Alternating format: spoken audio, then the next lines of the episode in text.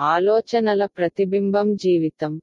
విమర్శలను ఎలా ఎదుర్కోవాలో మనందరికీ తెలుసు.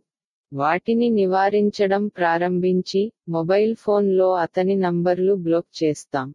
మన గురించి మనం సృష్టించుకునే ఆలోచనలు. మనము గ్రహిస్తామా అప్పుడు మనము చింతిస్తూ ఉంటాం.